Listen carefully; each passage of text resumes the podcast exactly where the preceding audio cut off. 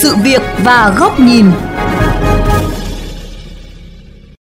Thưa quý vị, thời gian gần đây, số lượng xe đạp điện, xe máy điện, xe ô tô điện đang có xu hướng tăng nhanh trong bối cảnh giá xăng dầu neo ở mức cao. Những trải nghiệm mới với xe điện đã thuyết phục nhiều người thay đổi phương tiện đi lại hàng ngày. Tuy vậy, vẫn còn một số những vướng mắc nhất định khiến việc chuyển đổi chưa thực sự dễ dàng. Vấn đề này sẽ được đề cập trong chuyên mục sự việc và góc nhìn hôm nay. Xin mời quý vị cùng theo dõi.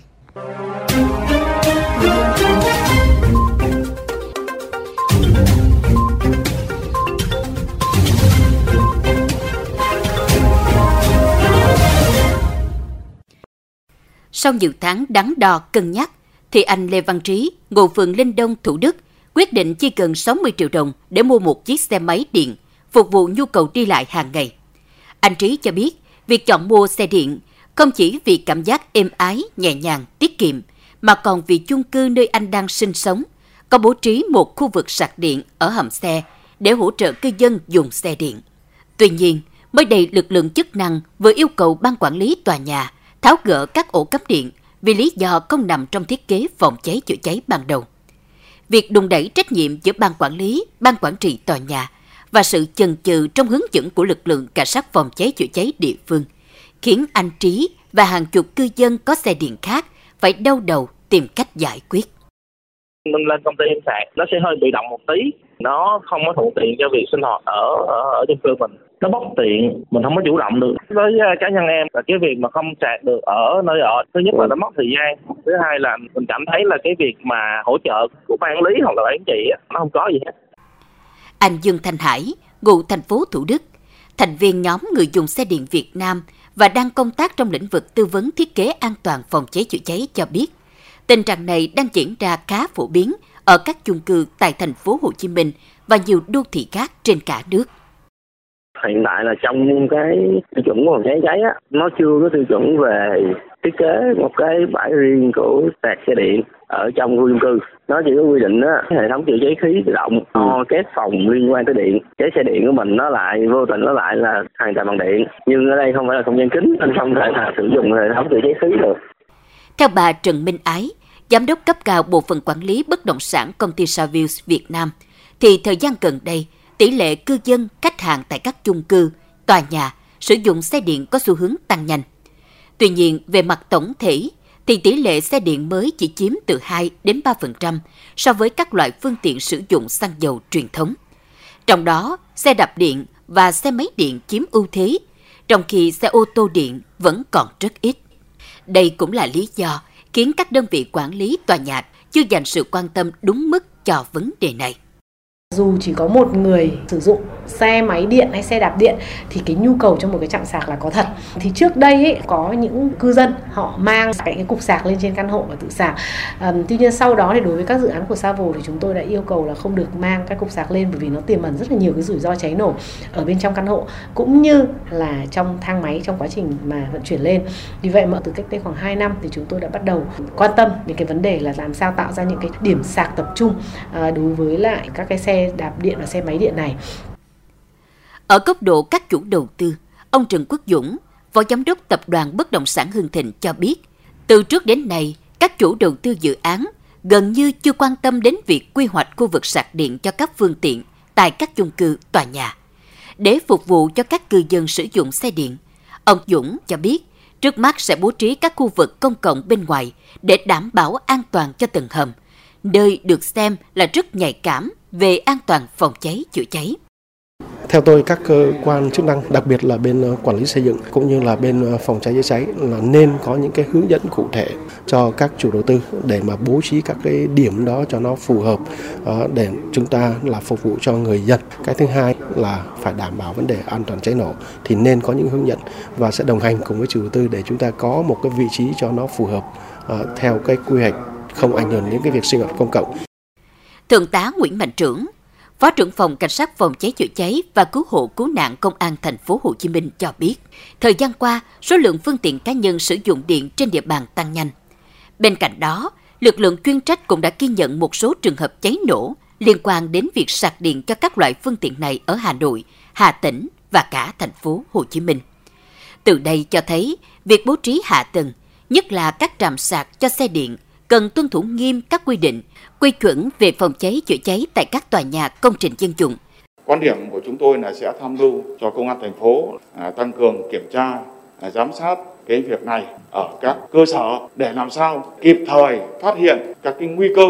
cho các cái khu vực chạm xa cầu sạc này để đảm bảo an toàn phòng cháy cháy cho các cái nơi biệt sung yếu như tầng hầm. Chúng tôi cũng sẽ hướng dẫn ngay các cái giải pháp an toàn phòng cháy cháy để để làm sao tạo điều kiện thuận lợi nhất cho người dân ở các chung cư, tòa nhà công trình có thể là được sạc điện này để phục vụ cho cái cái nhu cầu sinh hoạt. Nguyên tắc là phải đảm bảo yêu cầu an toàn phòng cháy chữa cháy và đúng quy định của pháp luật. Từ góc độ vĩ mô, tiến sĩ Phan Lê Bình, chuyên gia giao thông Chica cho rằng đang có độ vinh nhất định trong các chính sách quản lý và thực tế phát triển của xe điện, cũng như quá trình chuyển đổi từ xe dùng nhiên liệu hóa thạch sang xe điện ở nước ta cơ quan quản lý nhà nước rất cần phải nhanh chóng xem xét những cái gì còn trễ so với nhu cầu của người dân và tìm cách ờ, cập nhật thay đổi để tạo điều kiện ờ, tốt hơn cho người dân có thể sử dụng được xe chạy điện.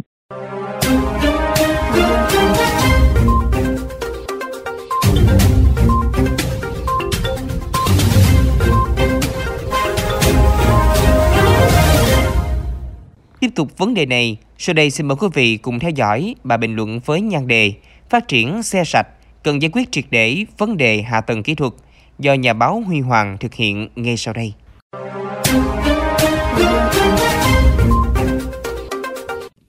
Thưa quý thính giả, quá trình chuyển đổi từ xe sử dụng xăng dầu truyền thống sang xe chạy bằng điện là một chiến lược quan trọng của nhiều quốc gia trên thế giới nhằm tránh lệ thuộc quá nhiều vào các nguồn nhiên liệu hóa thạch. Việt Nam cũng không đứng ngoài xu thế đó. Khi ngày càng có nhiều chính sách khuyến khích như giảm thuế tiêu thụ đặc biệt từ 20 đến 100%, miễn giảm thuế nhập khẩu vật tư, phụ tùng lắp ráp hoặc các chính sách thu hút đầu tư vào lĩnh vực này. Với ưu điểm nhẹ và dễ sản xuất hơn các loại xe sử dụng động cơ đốt trong truyền thống, thì xe điện chính là cơ hội để các quốc gia, tập đoàn, công ty vốn không có thế mạnh có thể đứng cùng vạch xuất phát với các ông lớn trong lĩnh vực đòi hỏi bề dày lịch sử như công nghiệp ô tô. Niềm tự hào là điều mà rất nhiều người đã nhắc đến trong hơn 2 năm qua khi một doanh nghiệp trong nước giới thiệu và lên kế hoạch bán những chiếc xe ô tô điện đầu tiên ra thị trường thế giới. Tuy nhiên, nếu nhìn lại những gì đã diễn ra ở thị trường trong nước, thì có vẻ như niềm vui ấy chưa thực sự trọn vẹn. Nếu so sánh với mạng lưới trạm xăng dầu hiện hữu, thì số trạm sạc đúng chuẩn dành cho người dùng xe điện hiện nay là quá ít ỏi. Đó là chưa nói đến việc các nhà đầu tư phát triển trạm sạc điện hiện nay đang có xu hướng ưu tiên cho ô tô điện hơn là xe máy điện, xe đạp điện. Việc hoàn thiện hạ tầng sạc xe là điểm cốt lõi của quá trình phát triển xe điện. Tuy nhiên, thị trường hiện nay vẫn còn quá ít các nhà đầu tư quan tâm đến lĩnh vực này. Có thể loại hình này vẫn còn quá mới và số lượng người dùng chưa đủ nhiều để cân đối bài toán đầu tư.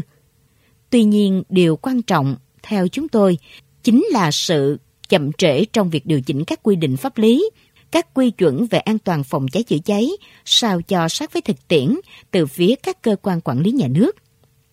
Xe điện chắc chắn sẽ là phương tiện phổ biến trong tương lai và thị trường phát triển xe điện được xem là thị trường của thế kỷ, chứ không hẳn trong ngắn hạn vài chục năm. Với một thị trường đầy cơ hội nhưng cũng nhiều thách thức như vậy, thì chính phủ, các bộ ngành địa phương cần có một tầm nhìn và sự quan tâm tương ứng.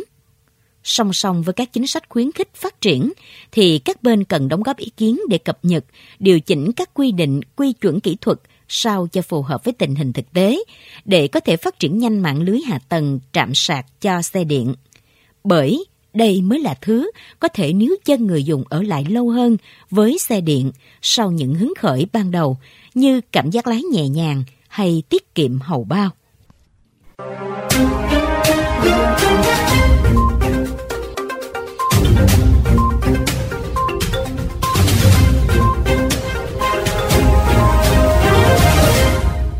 Đến đây, thời lượng của chương trình Sự việc và góc nhìn cũng đã hết. Xin chào tạm biệt và hẹn gặp lại quý vị trong các chương trình lần sau trên VOV Giao thông, Đài Tiếng Nói Việt Nam.